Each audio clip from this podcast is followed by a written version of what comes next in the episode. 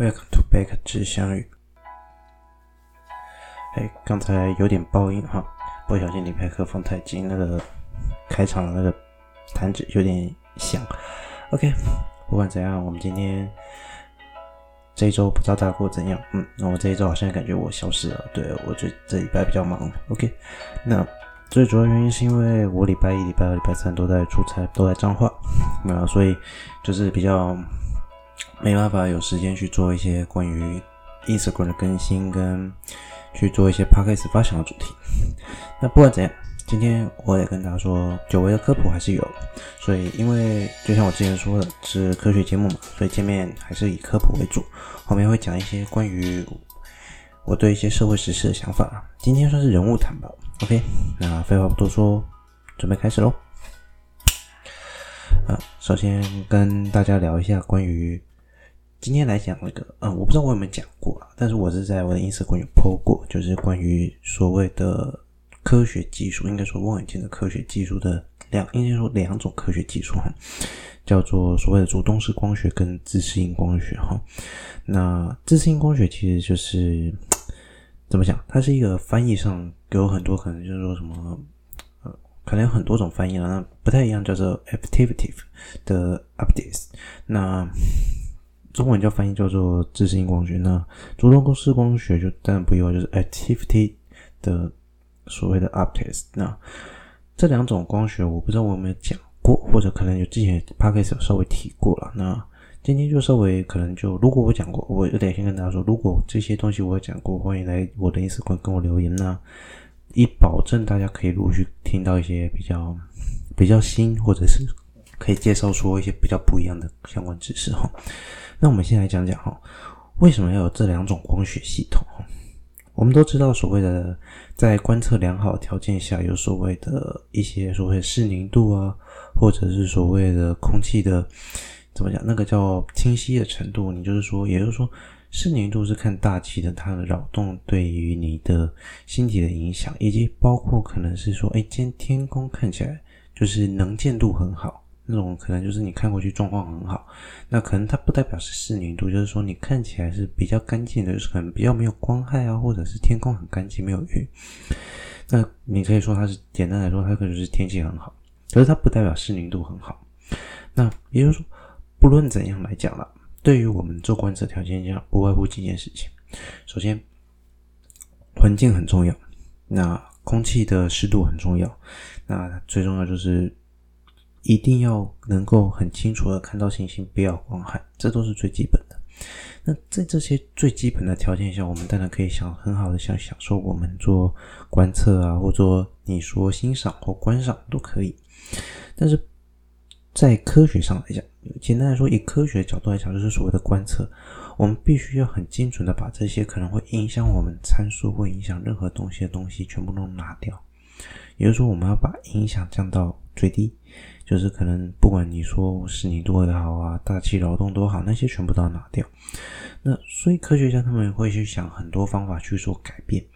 那这些改变当中，最需要去做，如果以我们眼睛上最能想象到或者是看到的，但就是所谓的天气的影响，那气候的影响。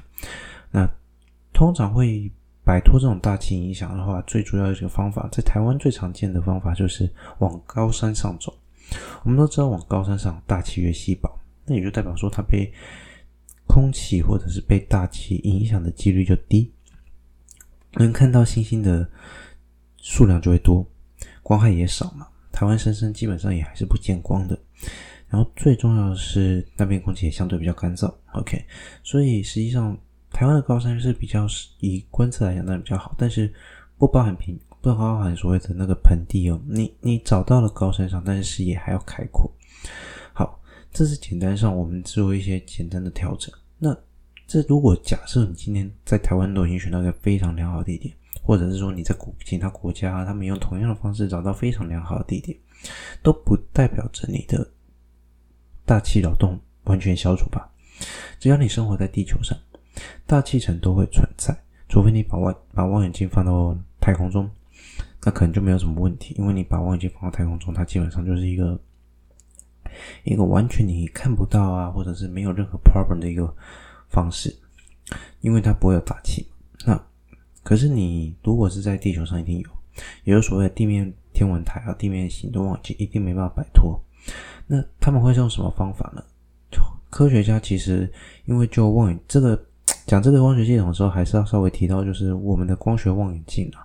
那我这里就稍微没有提到，那可能会有点听起来会有点 K。不过你可以想象，就是我们一般的光学望远镜，如果说我们要调整大气的扰动的时候，基本上是非常困难的。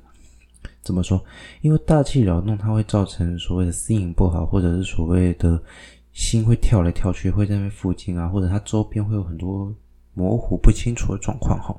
那这样的情况下，我们实在去很难说去消除。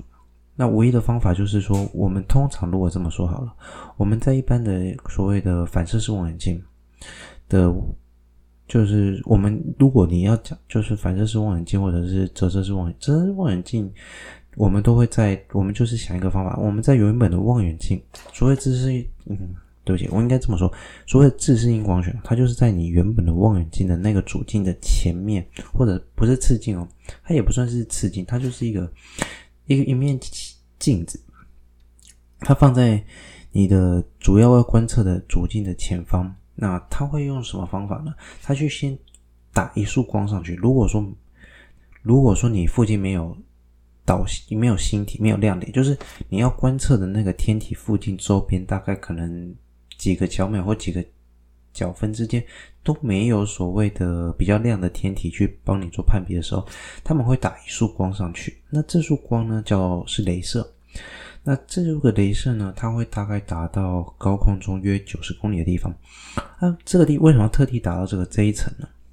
达到这一层的原因呢，在大气层九十公里的地方，那里那里非常奇特，那里存在突然变得比较大量的钠离子。他们去激发那个钠离子，用这股镭射去激发那一层的钠离子。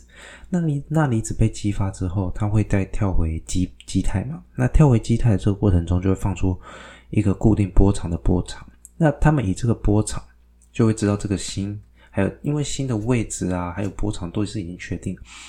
他们用这个星体。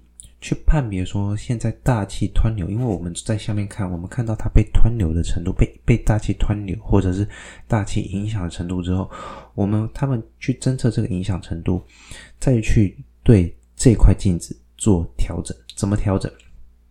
他们会在这片镜子前面呢，做后面装所谓他们叫触动器。简单来说，你可以想想一面镜子，它切割成了无数片的小块。然后呢，在后面都各装一个机器。那这个机器会做什么动作呢？它会左右啊、前后去做调微微的调整，可能在几个毫秒、几几个小秒之间去做微微调整，然后调整到什么？调整到那一束光进来，不会因为大气湍流扰动，应该说它抵消掉大气湍流扰动而形成的光路，而不是说那种模糊的光路。它它调整那个光路，然后到我们这里的时候，我们在观测这个主星的时候，主要它可以测收这个东西就可以被抵消掉。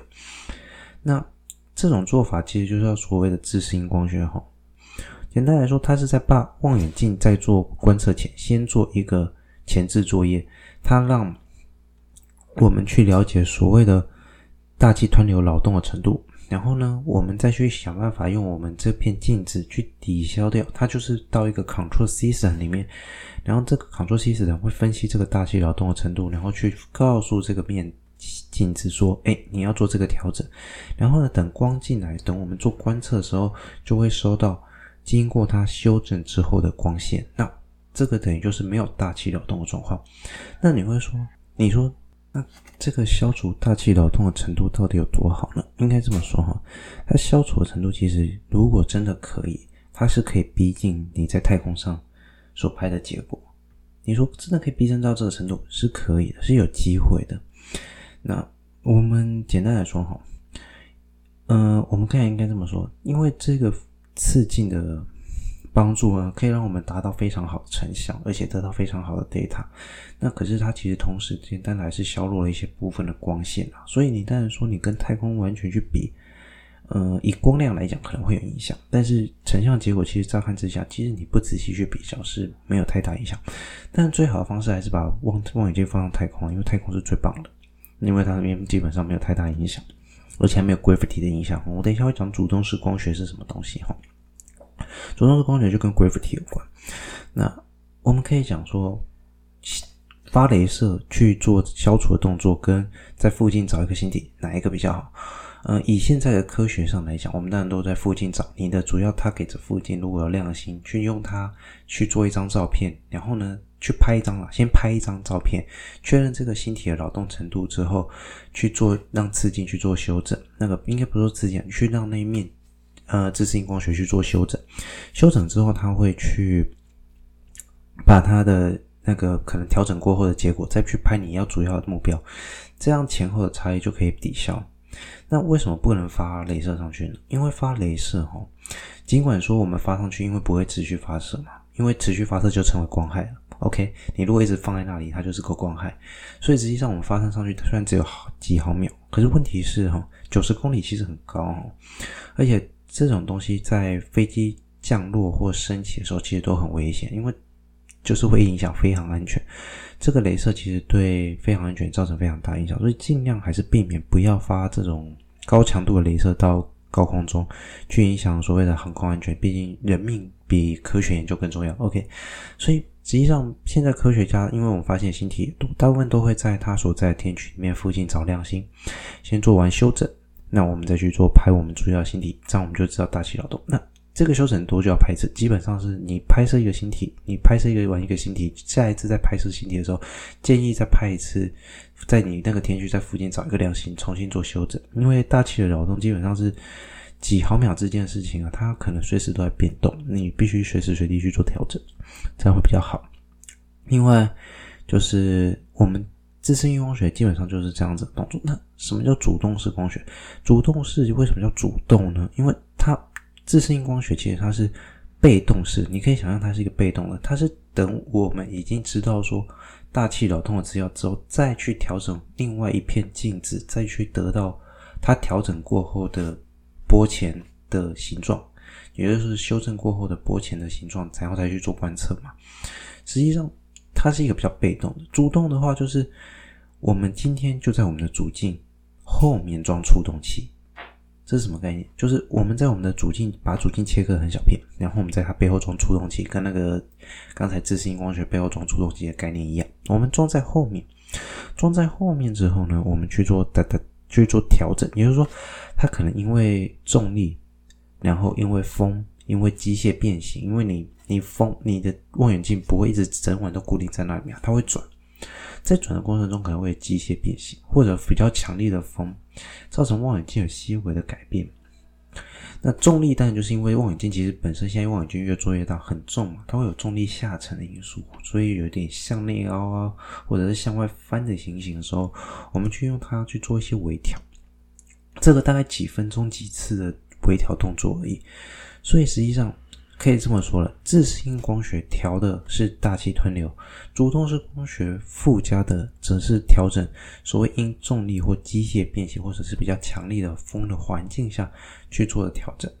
那这些调整实际上以我们的科学观点来讲，主动式光学的调整当然是比较不好的，因为不是说不好，应该是说。主动式光学可也是必要，但是因为它是调整主镜啊，那调整久了，自然还是会有一个极限在，所以还是会有风险。就是为什么自适应光学其实后来被发展的比较快速，而且被广泛运用，是因为自适应光学它并不是调整主镜啊，所以其实在以前在调整湍流的时候啊，其实还是靠主动式光学。主动式光学出来的比较早，那这种光学概念其实是因为它也比较好，容易直觉的想到，可是因为。就像我说，大气湍流是一个非常快速的东西。你如果用主动式光学去用调整的时候，它会很容易让主镜碎裂，所以最后才会有自适应光学的衍生。那当然，现在实际上主动式光学还是它优势在，就像我说，它有重，它可以调整重力造成的影响，或者是一些所谓的风力啊、机械变形，所以它们各占还是有优势的。只是虽然说看你如何选择啦，因为每个人的选择不同。那值得一提的是，其实现在很多望远镜因为做的很大，所以都会做分割。其实那些分割的时候，其实在背后装触动器，基本上都还是可以做一些主动式光学，以防它长期长久使用之后，因为重力或者一些机械变形而造成的误差。所以实际上这就是我今天想跟大家讲的这两种光学，其实就是所谓科技发展之后产生的结果。那你说这个科技发展很久吗？嗯，实际上以主动式光学来讲，它是一九八零年代所发明的。那自适应光学当然是它之后，所以大概时至今日，大概也就二三十年时间。那为什么要讲这个呢？没错，我讲这个的目的其实还有一个，望远镜的科学进展非常之快速哈。它算是一个非常高端、需要高技术、高精密技巧做的科学，包括镜面的研磨精度，还有任何 problem 在。那这些技术的进步可以造成什么样的结果？这个结果就是今年诺贝尔物理奖的其中一项，就是观测到黑洞这件事情。我们今年二零二零十月六号有诺贝尔物理奖颁发，那这个物理奖为对于天文界来说是个非常奇特的事情哈，包从二零一七年，包括二零一一年，就是二零一零年还是二零一一年的这这十年来哦，总共有三项大奖颁给天文相关的工作哈。那我觉得这是非常大的突破哈。为什么要这么说呢？诺贝尔奖是从一九零一年开始颁发给诺贝尔物理奖，就是一开始也是物理奖，就是。从一九零一年开始，哦，应该说化学奖跟物理奖。那一九零一年物理奖开始之后呢，第一个得奖者是伦琴。伦琴是谁？伦琴就是发明 X ray 那个，还有 X ray 看到自己骨骼的那个，还有那枚戒指。OK，好，不管。那颁给伦琴之后，陆陆续续总共颁，还有一些有时候因为战争或者任何 problem 有停办的过程。那持续颁发，总共应该颁发了，我稍微数了一下，大概是一百一十三个奖项。那在这一百一十三个奖项里面呢，天文有十三项，其实实际上比例很少，不到百分之一。然后你就会有人就会说，你要提的我不我知道了，可能就是说天文颁给天文是一个非常特别的事情。OK，那可是前搞不好还有其他更更微小、更弱小的科学，搞不好这一百一十三项中，他只颁发过一次。对了，你要这样讲没错，但是你可以看到这件事情就是。天文其实，天文物理这一块，并不是因为是它是它不是一个很容易让人们接触到的物理，所以它在诺贝尔物理奖要颁发给他，其实实际上是有很大困难，因为它的实用性价值很低啦。你如果研究分子、研究量子力学，它有可能创造出量子电脑啊，或者是生物技术啊，或者是一些分子结构的问题，它以后都可以应用在军事或各种各样的方面。但是天文你要应用在哪里？其实实际上。就一般人而言，他是没办法直接感觉到。可是这些年，这十年来，就像我说，二零一一年的 Supernova 就是发现宇宙正在超高速加速中，包括二零一七年的黑首次观测到黑洞，利用所谓的 LIGO，我们去看到黑洞真实的存在的重力波。然后二零二零年今年颁给了所谓的关于又是关于黑洞的事情，你可以看到。黑洞在这些年中非常非常受到瞩目，原因为什么？嗯、呃，我们应该这么说，今年诺贝尔物理奖颁给第一个奖项，我们来看一下他颁给什么哈。等我一下，我喝个水。今年诺贝尔物理奖第一个颁发的人是，嗯、他是英文名字哦，就是罗杰彭罗斯啊。那罗杰彭罗斯是在。我们知道广义相对论哦，sorry，我们在知道广义相对论发展至今已经超过一百多年的历史。那在爱因斯坦死后呢，他用了非常巧妙的数学，或者说你用他说非常精明的数学去推算出黑洞存在。然后你会问说，so what？推算出黑洞的存在有什么意义吗？原因是这么说的哈。爱因斯坦因为在当时的数学计算之后，他会算出了黑洞应该存在。可是问题是，黑洞存在，我们却无法理解中间中心点是什么，那个叫做起点的东西。爱因斯坦，我在猜，爱因斯坦他可能是没办法接受这件事情，因为我们无法理解中间的起点是什么，所以他就认为说，黑洞这个物质应该是不可能存在在宇宙中，或者是我们的环境世界里面。但是。罗杰·彭罗斯呢，他用非常巧妙的数学方式以及一些技术、物理方程去证明了黑洞确实有可能存在。等于说，他为宇宙天文物理打开了一扇门。那在一九六五年时候，发现这件事情，论文也发表了。为什么时隔了这么久才把这个奖项发给他呢？因为这个问题就在于，我们在二零一九年、二零一七年陆陆续续发现黑洞存在的证明，我们才能证明他的理论是对的，也间接证明爱因斯坦的广义相对论没有算错。所以整个来说，哈，龙杰彭罗斯他是等了很久很久，熬了很多年，终于有人证明他的理论，我们才能把奖项颁给他。你不能将诺贝尔物理奖颁给一个好像根本不知所云的东西啦，就是非常困难的地方，就像诺贝尔物理奖也不颁给死人一样。OK，所以罗瑞彭罗斯证明了黑洞，那。我今天要讲的自适应光学又跟这些有什么关系呢？就是在于我们观测的技术的进步哈。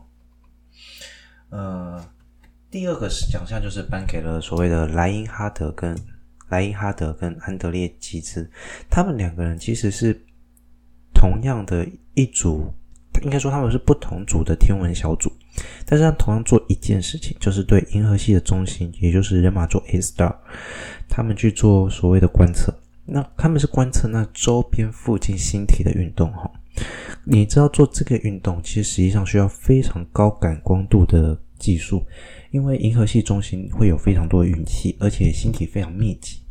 你如果观测的技术没有很高明，例如说你没有把很多的吸引啊、大气扰动什么可能的因素都拿掉，尽管你的望远镜口径再大，你也不见得能做出非常精确的观测技术。所以这就是自适应光学跟主动光学在这里发挥作用的目的。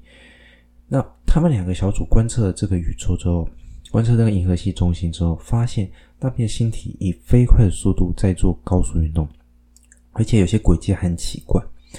根据他们因这些轨道啊、星体的轨道还有技术去推算之后，发现他们正绕着一个质量大概是四百万倍的太阳质量的东西在运动，而这间接证明了。我们的银河系中心人马座 A star 那个位置是存在一个大质量黑洞，而且它是主宰着整个银河系的。这也是为什么诺贝尔奖项颁发了给他们，因为他们突破了我们一般人所谓对于黑洞的想象，应该是说，它证明了我们的银河系中心是存在黑洞的。那也是目前为止最让人信服的证据啦。今年的奖项颁的，其实实际上在一般人眼里可能看起来好像没什么，但是实际上，这个奖项其实有一个很重大的意义，是在于我们真正认识了黑洞，也证明了黑洞的存在。也就是说，黑洞它不是一个空泛，不是一个假想的天体，而是它真的存在。虽然我们对它们认知还很少，那有人可能会问说，那去年的 EHT 它已经拍到黑洞了。呃，拍到跟所谓用数据上去做量测，实际上是有落差的。就像是说，你侦测到重力波，也不代表说黑洞真的是由黑洞产生的。可是，他们今天用这样的方式，更进一步证明了黑洞存在的价值跟存在的可能性。我不会说这是一处可及，那就是这是一科学一步一步、一步一步渐渐完成的故事。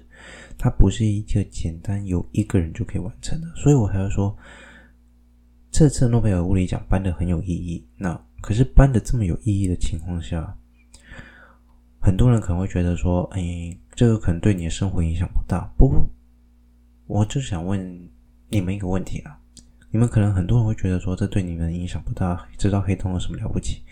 嗯，那我想问说，如果你知道我们没有黑洞，我们就真的活得下去吗？你知道黑洞它的喷流可能是创造生命重要的关键吗？你难道就不会想知道我们究竟是如何诞生或生存出来的吗？这些东西是非常非常 久远，你也许你不知道不会，你不知道不会怎样，但是你知道了，也许对你看待这个世界的方式会有一点点的不一样。我至少知道。在我们这些天文作者学科学眼里啊，宛如世界真的有神才能创造这个世界。但是对于我们来说，神又是什么？也是我们很想知道。所以你问我信不信神呢？嗯，我就是半信半疑了。那这就是今天主要跟大家讲的科普，关于所谓自适应光学跟主动光学，还有今年二零二零诺贝尔物理奖的简单介绍。OK，好，那我今天讲到这里，要准备进入下一阶段了。看一下，好，我讲到这里已经差不多快半个小时了。我检查一下我的电量哈，我忘了带充电器。OK，我们废话不多说，简单介绍一下关于所谓的于北辰将军好了。啊，这就是看了百灵，听了百灵果 news 之后会想讲的人物。他们邀了于北辰将军了。对，嗯，讲到于北辰将军，我觉得他其实我要想讲的就是关于党派的问题哈。台湾目前两大党，但有一个人说，基本上现在是一党独大。OK，不管，可是今天民进党也没有多到多少票，虽然他席次过半了，就六十一席而已，比去年还比上一任六十三席还少了一两席。好，不管怎样，现在是两大党。那国民党的立场当然目前似乎站不太住脚，也逐渐在示威。但我觉得啦，于北辰将军他这个人给我一个想法，我真的觉得国民党应该要多，应该说要。百分之八十以上人最好都跟俞北辰将军一样，怎么说呢？对，对于民国民国族认同或者民族认同这个问题，不是只有台湾会会发生。我得先这么说，美国至今还是有很多人对于自己的出身啊，因为他们也是多元社会，他们对自己的出身、对自己的民族还是有很多疑虑。他们也有很多墨裔啊、美裔啊、加拿大裔啊、中华裔啊、人口啊，很多人对于很多。自己国家的认同还是会有落差，但是我们得这么说哈，对自己的国族认同会有落差，这很正常。那也会变成两政党政治中很重要的一个观念嘛。那台湾算很很特别的一个地方，但是它也绝对不孤单。的意思是说，因为这个状况不是只会发生在台湾，其他国家也会。那我为什么会特别讲说，为什么我希望国民党百分之八十以上的人可能都像于于北辰将军一样好？因为在这些很多国族认同的国家里面，它不会像台湾有一个问题是统独问题。台湾的统独问题基本上在世界上，你最多就可能列出个十个国家或五六个国家，可能跟台湾的状况有一点点类似，但绝对不会一样。台湾的统独问题太特别了。可是于北辰将军的国族认同是我可以认可的。这么说好了，我可以勉强接受，就是说。他是一个很正当的保守派。我们知道，在一般国家政党里面，通常会有保守派跟进步派，或者是所谓的左派跟右派。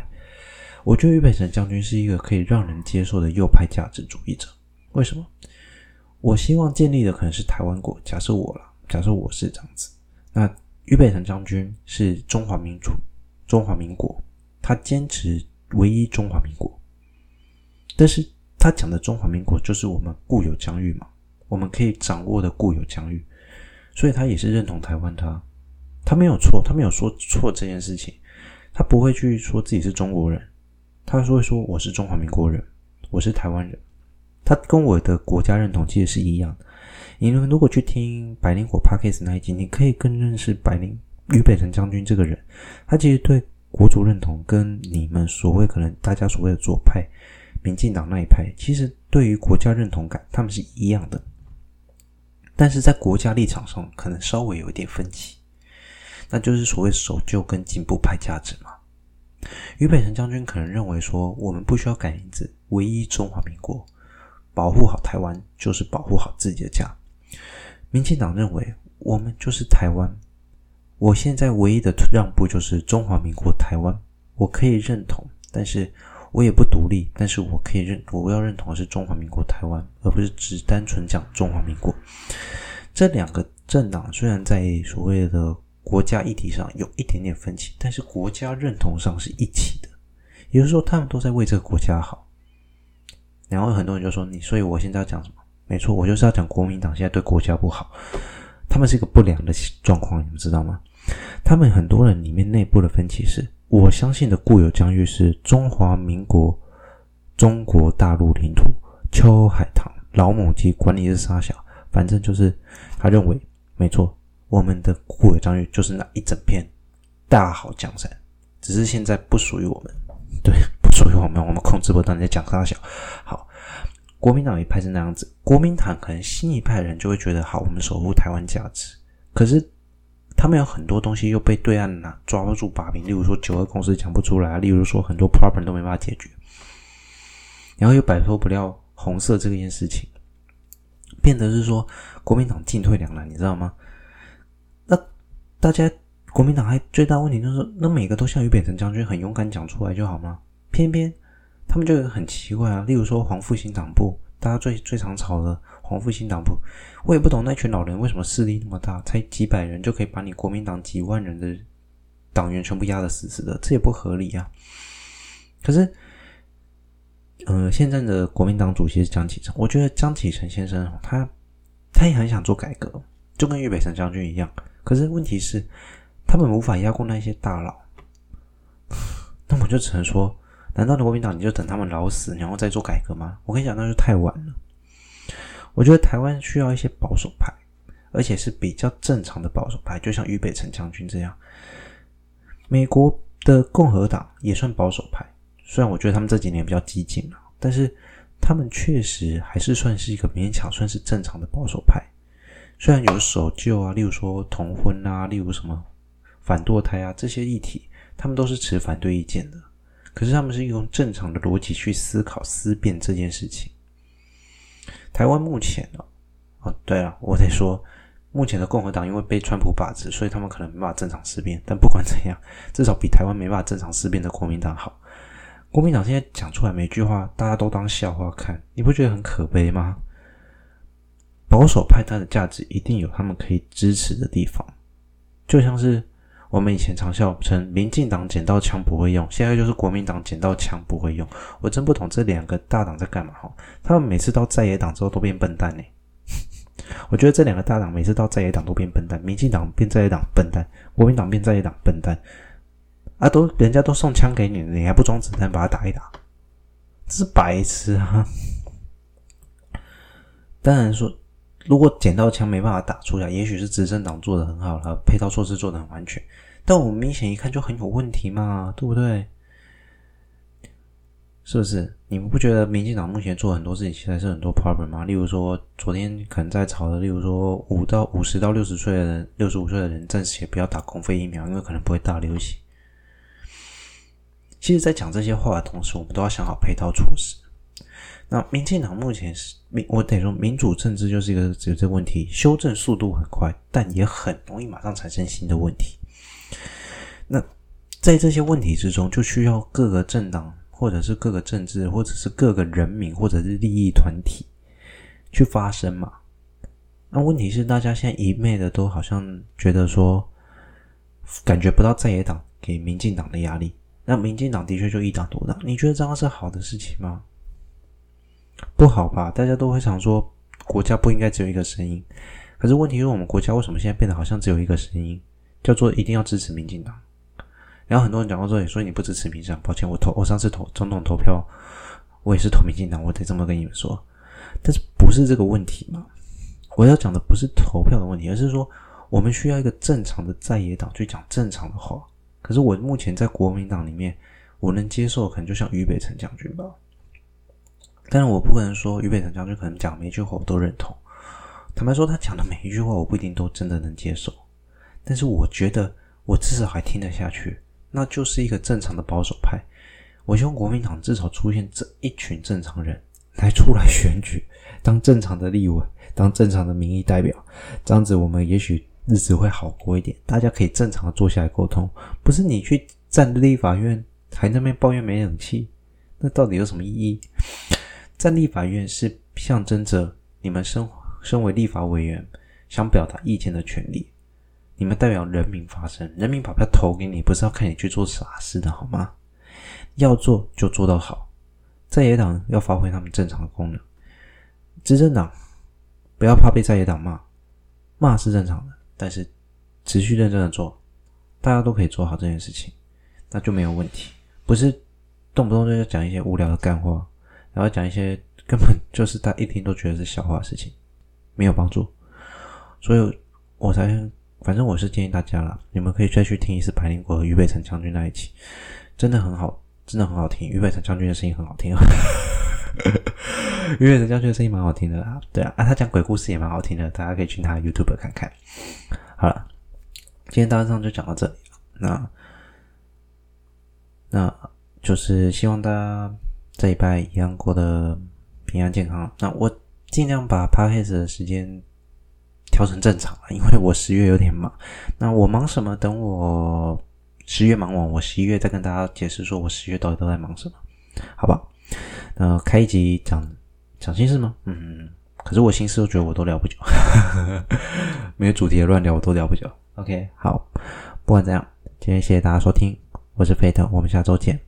要嗯，现在报个时哈，现在是二零二零十月十七号晚上十点零三分，祝大家有愉快的夜晚。